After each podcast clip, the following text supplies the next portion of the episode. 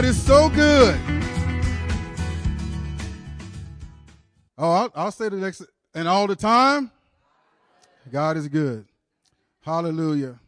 Father, we thank you for the opportunity to come into your house of worship, Father, and worship you from the sincereness of our hearts. We thank you, Father God, that you accepted us for who we were, for where we are and who we are at the time, Father God. We thank you that you're able to take our rags, Father God, and turn them into something beautiful. We thank you, Father God, you're able to take the shattered and broken pieces of our lives, Father God, and, and, and, and craft them into something new. And so, Father God, we just thank you. We thank you for that wonderful exchange that you took our sins, it became sin for us, that we might become the righteousness of God in you. Hallelujah. There is no more unfair exchange than that. And you did it because you loved us. Hallelujah. And you wanted relationship with us just that badly. And so, Father, our hearts crave deeper relationship with you. And we just bless your name in Jesus' name. Amen. Amen. Praise the Lord. I don't know who that guy was Lisa was talking about, but you got to settle for me. All right? Uh, I'm going to just talk a little bit about the the Lord's Supper. After which we're going to have communion, and we'll have a, a bit of ministry time. Y'all all right with that? Oh, come on. Y'all can be a little bit more enthusiastic than that. All right, we got a a few in here. I want y'all to I'm going to be reading out of the New King James uh, translation. And I'm going to start in the Old Testament. I want you to go to the book of Exodus, chapter 12. I won't take a lot of your time this morning, but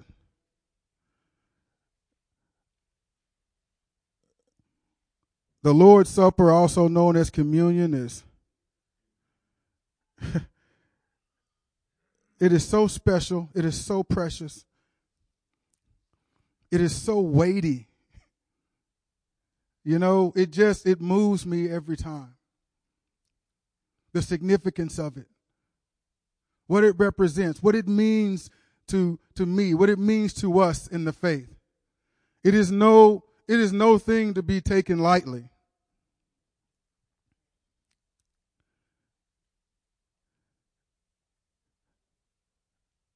If you're in Exodus chapter 12, just say amen. And I'm just going to read long passages today. So I hope you like reading the word. All right. So it's not going to be, me paraphrasing. Thank you. You know, uh, I'm not going to do a, uh, a lot of that. I'm just going to read the unadulterated word of God and just let it speak to us. Amen. Starting at the first verse. Now the Lord spoke to Moses and Aaron in the land of Egypt, saying, This month shall be your beginning of months. It shall be the first month of the year to you. Speak to all the congregation of Israel, saying, On the tenth of this month, every man shall take for himself a lamb. Say a lamb. According to the house of his father. A lamb for a household. And if the household is too small for the lamb, let him and his neighbor next to his house take it according to the number of the persons. According to each man's need, you will make your count for the lamb. Your lamb shall be without blemish, a male of the first year. You may take it from the sheep or from the goats. Now you shall keep it until the fourteenth day of the same month. Then the whole assembly of the congregation of Israel shall kill it at twilight. And they shall take some of the blood and put it on the two doorposts and on the lintel of the house where they eat it. Then they shall eat the flesh on that night roasted in fire. With unleavened bread and with bitter herbs they shall eat it. Do not eat it raw nor boiled or all at all with water, but roasted in fire. His head with his legs and his entrails. Sorry for the rated R version there, I guess. You shall let none of it remain until morning, and what remains of it until morning you shall burn with fire. And thus you shall eat it with a belt on your waist, your sandals on your feet, and your staff in your hand. So you shall eat it in haste. It is the Lord's Passover. Continuing on. For I will pass through the land of Egypt on that night and I will strike all the firstborn in the land of Egypt, both man and beast. And against all the gods of Egypt I will execute judgment. I am the Lord. Now the blood shall be a sign for you on the houses where you are. And when I see the blood, I will pass over you, and the plague shall not be on you to destroy you when I strike the land of Egypt. So this day shall be to you a memorial, and you shall keep it as a feast to the Lord throughout your generations. You shall keep it as a feast by an everlasting ordinance. Seven days you shall eat unleavened bread. On the first day you shall remove leaven from your houses. For whoever eats leavened bread from the first day until the seventh day, that person shall be cut off from Israel. I want you to skip on down to verse 21. Then Moses called for all the elders of Israel and said to them, Pick out and take lambs for yourselves according to your families and kill the Passover lamb. Everybody say lamb. And you shall take a bunch of hyssop, dip it in the blood that is in the basin, and strike the lintel and the two doorposts with the blood that is in the basin and none of you shall go out of the door of his house until morning. For the Lord will pass through to strike the Egyptians. And when he sees the blood on the lintel and on the two doorposts, the Lord will pass over the door and not allow the destroyer to come into your house to strike you. Amen. And you shall observe this thing as an ordinance for you and your sons forever. You know, when I read something there about that, you know, you get the uh, impression here about that verse where it says, when the Lord sees the blood, the Lord will, when the Lord uh, uh, sees the blood on the lintel on the two doorposts, he will pass over the door and not allow the destroyer to come into your houses to strike you. You know, that term Passover, it, it has a bit of a guardian or a defense uh, uh, uh, connotation to it. All right. In that the Lord is on the vanguard at the houses where the blood was at the doorpost, telling the destroyer, not here. These are mine. The blood that was shed was for these to be spared the judgment that is to come. If you don't see anywhere where the blood is on the doorpost and the lintel, you have had free rein to take the firstborn, but these are mine and you will not touch them.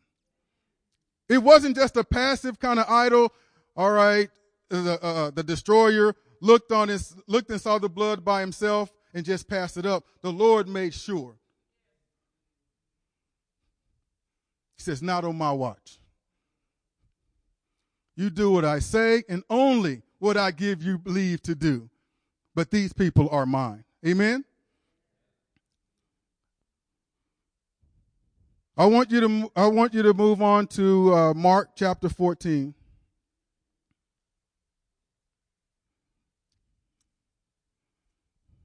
There's a reason why I started there, but uh, as you're turning,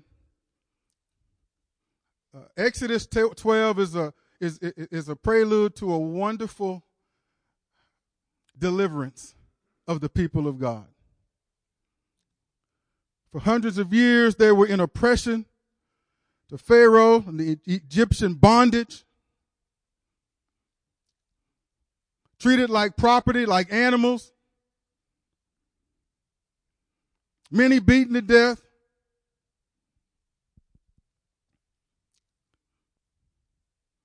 The promise of God was so far behind, they probably thought they'd never see the fulfillment of God's promise that they would inherit the promised land.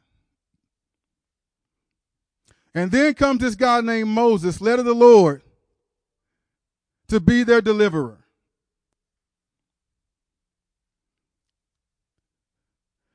And through a series of judgments, just increasingly more severe than the first, God began to humble the Pharaoh of Egypt. He gave him an opportunity. He said, let my people go. But Pharaoh stubbornly held on to him and decided, I don't have anything to fear from you. I think I'm a God myself. These people are going nowhere. And God said, well, Cornell's version, God says, that's what you think.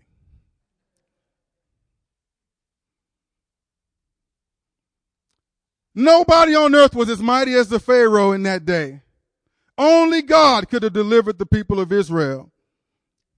In this chapter 12 of Exodus was the final blow that humbled Pharaoh and finally caused him to obey God's command to let my people go.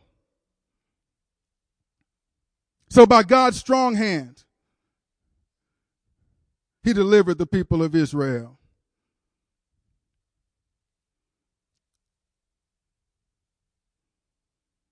And that ceremony that was outlined in Exodus chapter 12 called the Passover ceremony.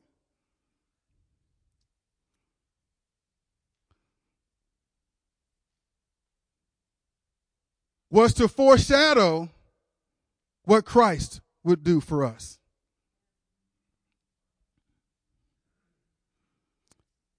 That lamb that was slain by every household was a foreshadowing of the Lamb of God who would be slain for us all. Now, I'm not reinventing the wheel here. I'm just calling us to remembrance of what is.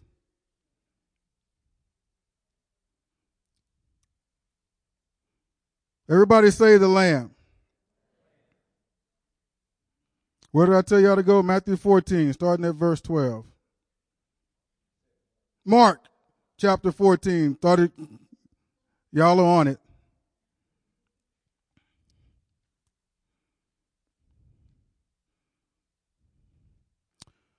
We start in verse 12 after Judas has agreed to betray the Lord Jesus and and please note the significance of the time in which this is happening. All right. Uh, it, it, it is significant. This is during the time where they are having the feast Passover celebration to commemorate what God did in delivering his people out of Egypt. And it is no light thing, and it is of major significance that on this day, the Lord chooses not only to celebrate the Passover, but then to institute the Lord's Supper. Okay? To me, this is symbolic, and he's going to really state this himself that just as the Lamb remitted the sins of those people of God in Egypt before God brought them out of bondage, Jesus Christ is about to serve as the Lamb of God to remit our sins and bring us out of bondage and bring us out of darkness into his marvelous light. Amen. Verse 12. Now on the first day of unleavened bread, when they killed the Passover lamb, his disciples said to him, where do you want us to go and prepare that you may eat the Passover? And he sent out two of his disciples. If you read the Luke account, you'll know that, was Peter and John that he sent out. He sent out two of his disciples and said to them, go into the city and a man will meet you carrying a pitcher of water. Follow him. Wherever he goes in, say to the master of the house, the teacher says, where is the guest room in which I may eat the Passover with my disciples? Then he will show you a large upper room furnished and prepared. There, make ready for us. So his disciples went out and came into the city and found it just as he had said to them, and they prepared the Passover. In the evening he came with the twelve. Now as they sat and ate, Jesus said, Assuredly I say to you, one of you who eats with me will betray me. And they began to be sorrowful and say to him one by one, Is it I? And another said, Is it I? He answered and said to them, It is one of the twelve who dips with me in the dish. The Son of Man indeed goes, just as it is written of him, but woe to that man by whom the Son of Man is betrayed. It would have been good for that man if he had never been born. And as they were eating, Jesus took the bread, blessed and broke it, and gave it to them and said, Take, eat, this is my body. You recall in Exodus 12, they had to consume the lamb that they slayed. So the lamb now, you know, provided some sustenance as well as shed blood. Okay? So he's saying, Here, this is my body. Take, eat. Then he took the cup, and when he had given thanks, he gave it to them, and they all drank from it. And he said to them, This is my blood of the new covenant, which is shed for many. Assuredly, I say to you, I will no longer drink of the fruit of the vine until that day when I drink it new in the kingdom of God. And when they had sung a hymn, they went out to the Mount of Olives. They sung a hymn. So do y'all see that? That kind of that that uh, correlation between what the Lamb of God, the role the Lamb of God played in the deliverance of the people in the Old Testament, and how that foreshadowed the Lamb of God being our deliverer today. Amen.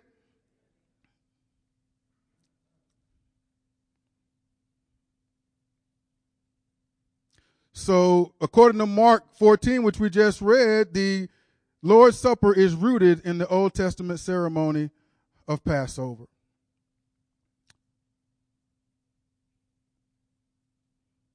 And we have other testimony accounts.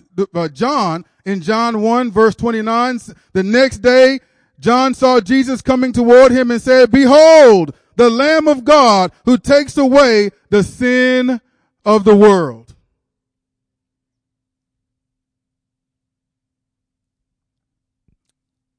Galatians 1, 3 verse 3 through 5 says, Grace to you and peace from God the Father and our Lord Jesus Christ, who gave himself for our sins, that he might deliver us from this present evil age, according to the will of our God and Father, to whom be glory forever and ever. Amen. Father God, we thank you for the Lamb of God that was slain for our sins. We thank you, Father God, that the penalty that was to be bestowed on us, he took voluntarily upon himself.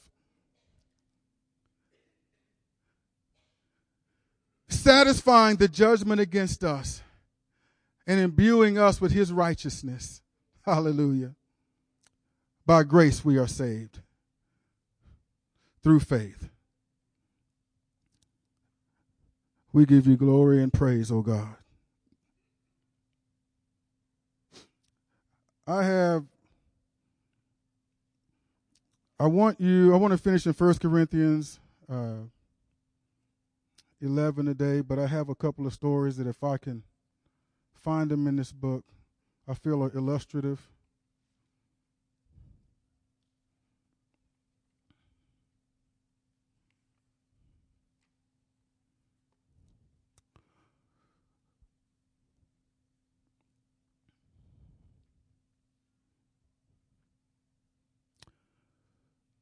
First story is called Pardon Through Love.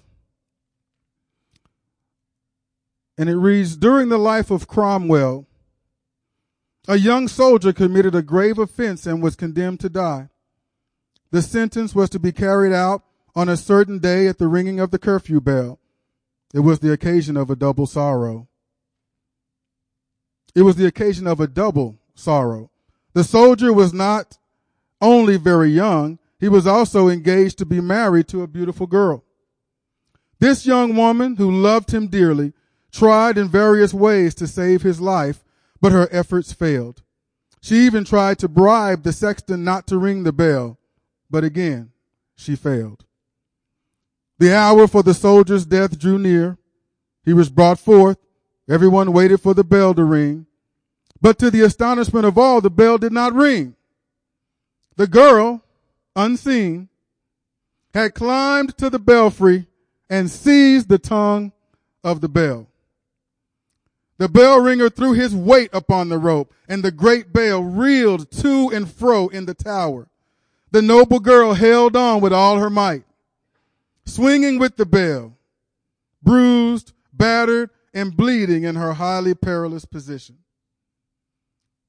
But the curfew bell did not ring that night.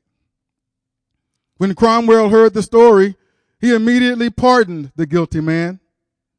Surely nothing would be too good for that young fellow to give to the one who loved him so wondrously and who risked her own life to save him.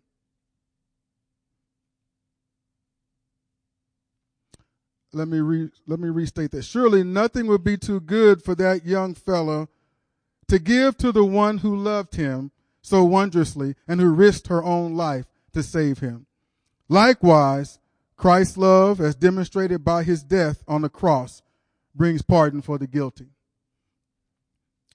And he died for all, that those who lived should no longer live for themselves, but for him who died for them and was raised again. That's 2 Corinthians 5, verse 15. And if you'll indulge me, I'll read another story called The Wounded Soldier.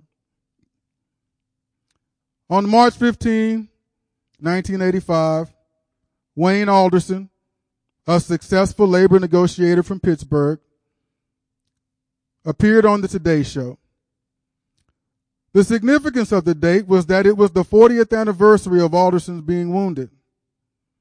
He was the first American soldier to cross the Siegfried Line into Germany in World War II. He had a permanent crease in his head from the wound. Asked for his most, asked for his most important memory of the occasion, Alderson replied that it was a red-headed friend who saved his life that day. Alderson had come face to face with a German soldier. The German threw a grenade at Alderson's feet, and Alderson shot the German. The grenade exploded almost instantly, sending Alderson to the ground, face down in the mud. A nearby German pillbox opened fire in his direction, and he knew that if the grenade had not killed him, the machine gun fire would. But Alderson's red-headed friend turned him over so he could breathe and threw himself across his body, shielding him from the deadly fire. I can never forget the person who sacrificed his life to save me, said Alderson, tears in his eyes. I owe everything to him. I can never forget. I owe everything to him. God has shown us his love by Christ's death on the cross. And we can never forget what he's done. We owe everything to him. Amen. We owe everything to him.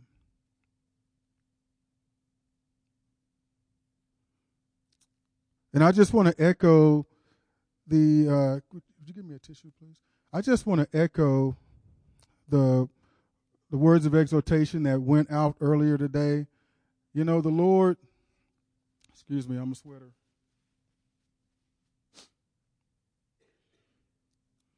We're talking about the Lord's Supper, the Lord's table.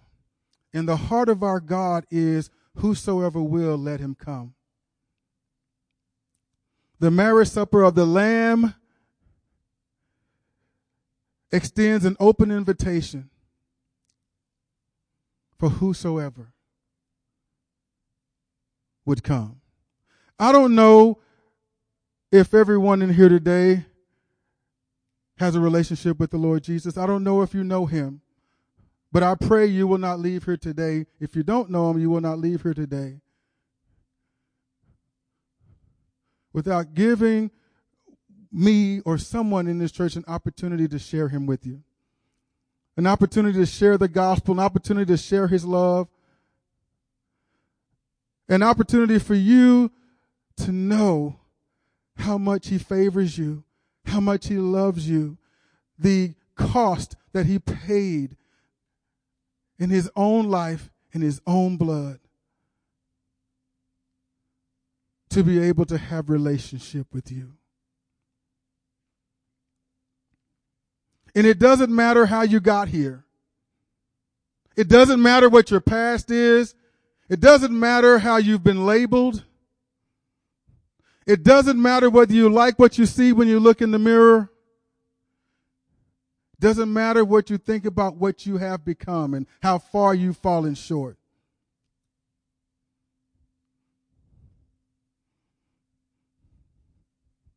The grace of God and the love of God runs much deeper and it can go much lower than you can ever go.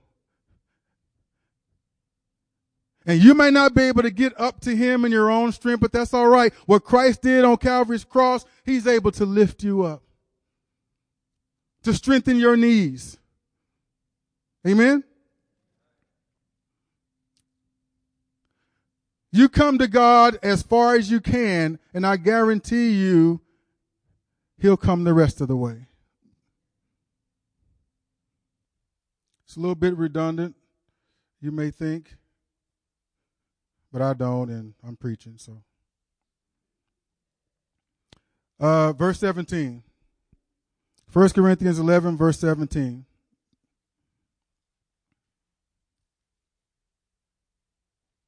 I'm, I'm just kidding. I don't have that kind of attitude. Verse 17. Now, in giving these instructions, I, I kind of want to park here for a little bit and we'll, for about 10 minutes, and then we'll get into the communion. But now, in giving these instructions, I do not praise you, since you come together not for the better, but for the worse. For first of all, when you come together as a church, I hear that there are divisions among you, and in part I believe it. For there must also be factions among you, that those who are approved may be recognized among you. Therefore, when you come together in one place, it is not to eat the Lord's Supper.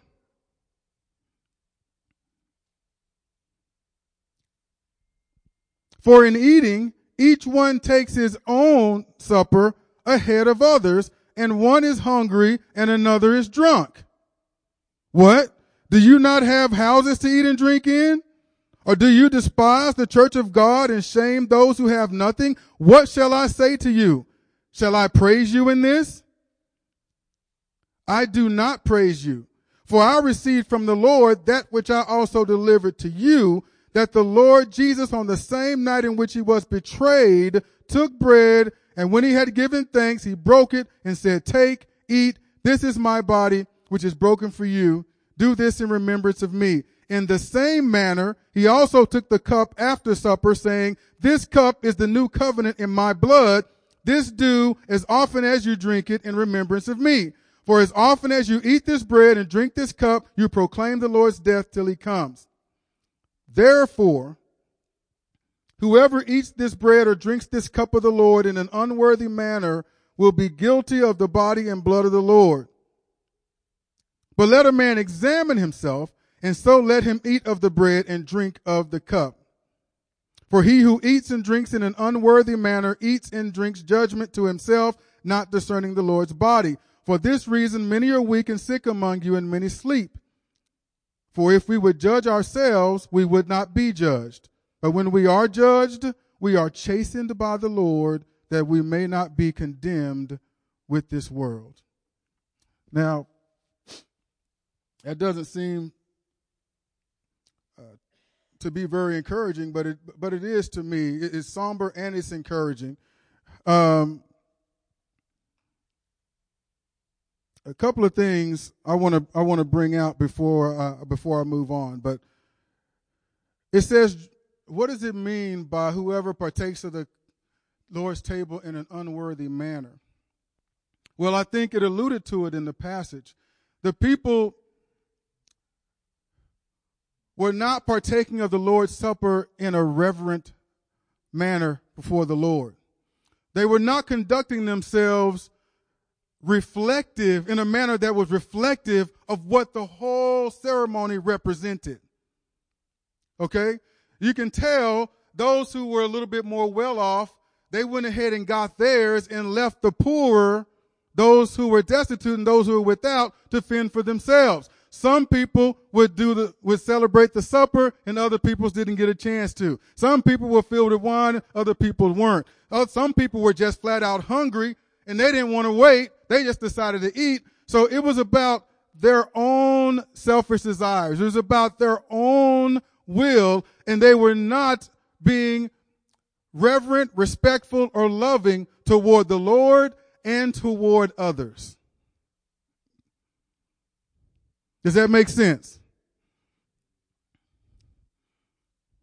And think about what the Lord's Supper represents. Think about what we're commemorating here. Okay? We are commemorating the cross on which Jesus said, Lord, forgive them for they know not what, the, what they do. The very people who was crucifying him. the very cross on which that when we were weak and destitute, because that, that's really what we were. We were separated from God. We were poor spiritually. We were weak, destitute. We did not have the ability to reconcile ourselves with Him. So in our destitute and frail spiritual condition, the Lord paid the penalty for our sins and made a way for us to be strengthened in Christ, for us to be in relationship with him, reconciled with him. Amen. So, so how can we commemorate that and not be loving toward him and not be loving toward him whom he died for? How can we be dismissive of that? How, how, how can we just be, you know, rude and, and, and, and, and how can we have something, how can we know that our brother has something against us and not try to reconcile with that brother?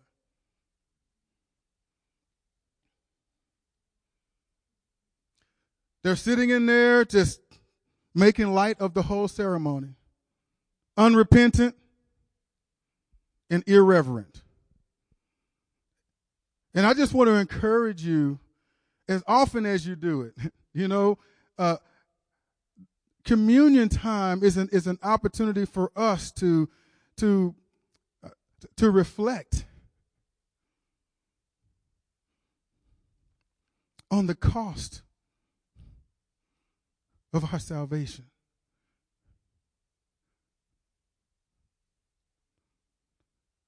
The cost.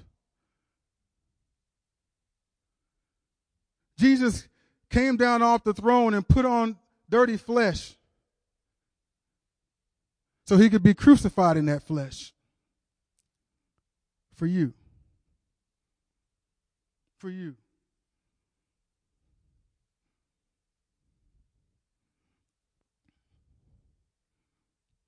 Jesus allowed himself to be railroaded and taken into custody, beaten beyond recognition, nailed to a cross, pierced, and murdered.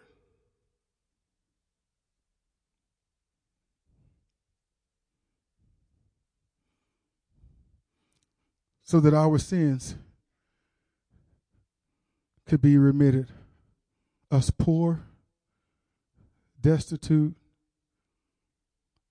destined for hell and the lake of fire selves.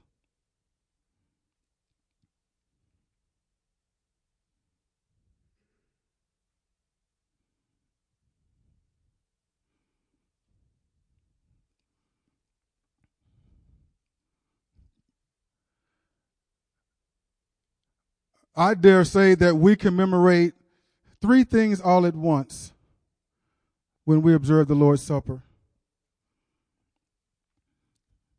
Uh, like I've already said, uh, the cross, our resulting relationship with God as a result of the cross, and the future event of his return. All of that, all of that is wrapped into this, this, this, this, this uh, communion. All of that is, and that is heavy. Amen. That is weighty. And that deserves our reverent focus and attention.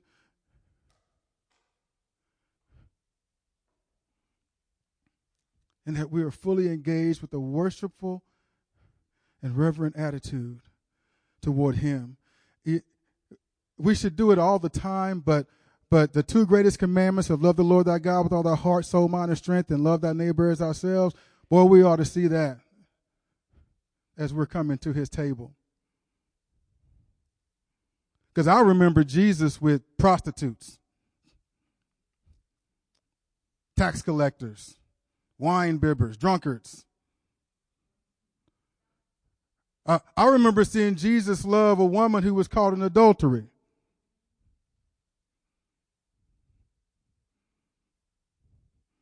You know, how she could be the only one caught in it, I don't know. But but the woman who was caught in adultery, man wanted to judge, but Jesus loved her. In a way that compelled her to turn away from that lifestyle and come to him. It's amazing what love will do for you, ain't it?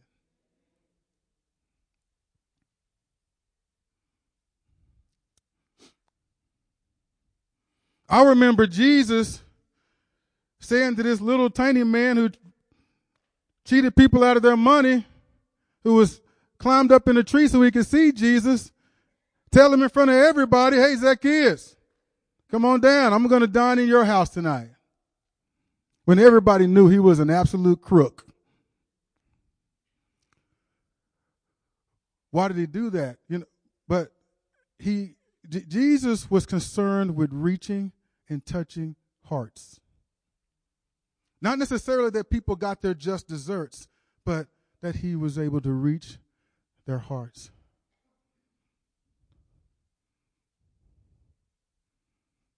And he touched his heart. And without even Jesus compelling him to, the man just spilled his guts and repented. Said, I'm giving back everything that I took four times. He just repented. He responded to the love of the Lord. Amen.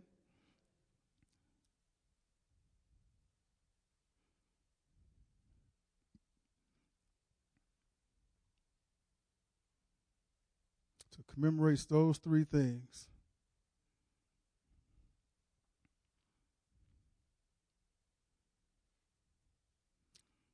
So I would I would I would encourage you and I would challenge you. This doesn't just go for the Lord's Supper, but as we're about to have it, uh, I want to reiterate those things that will cause us to partake of the Lord's Supper in an unworthy manner, irreverent attitude towards the Lord's Supper, unrepentant heart, lack of love or respect toward the Lord or those for whom he died.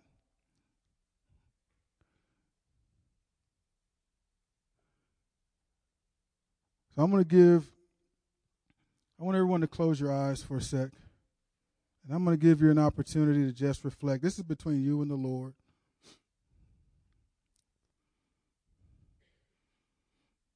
I'm certainly nobody's judge here.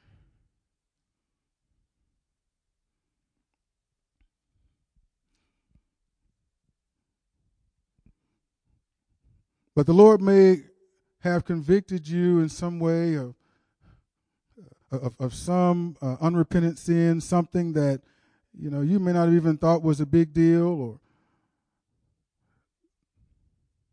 this is an opportunity for you to just clear things up with the Lord and just give that to the Lord, acknowledge it for what it is, uh, you know, and repent of that and just receive His forgiveness. You know, if you just confess your sins, He's faithful and just to forgive you. There's not even a question of if He will, He certainly will.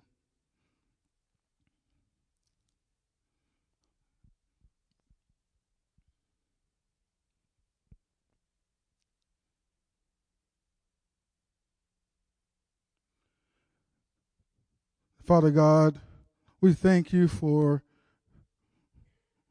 the ability to come boldly before your throne of grace and confess our sins to you, Lord, in faith, knowing full well that you are faithful to forgive us and to cleanse us of all unrighteousness. And so, Father, by faith, we have confessed our sins to you, Lord, and uh, received your forgiveness, and we are so grateful, hallelujah, that uh, we are in that kind of relationship with you, that we are in right standing with you through Christ Jesus.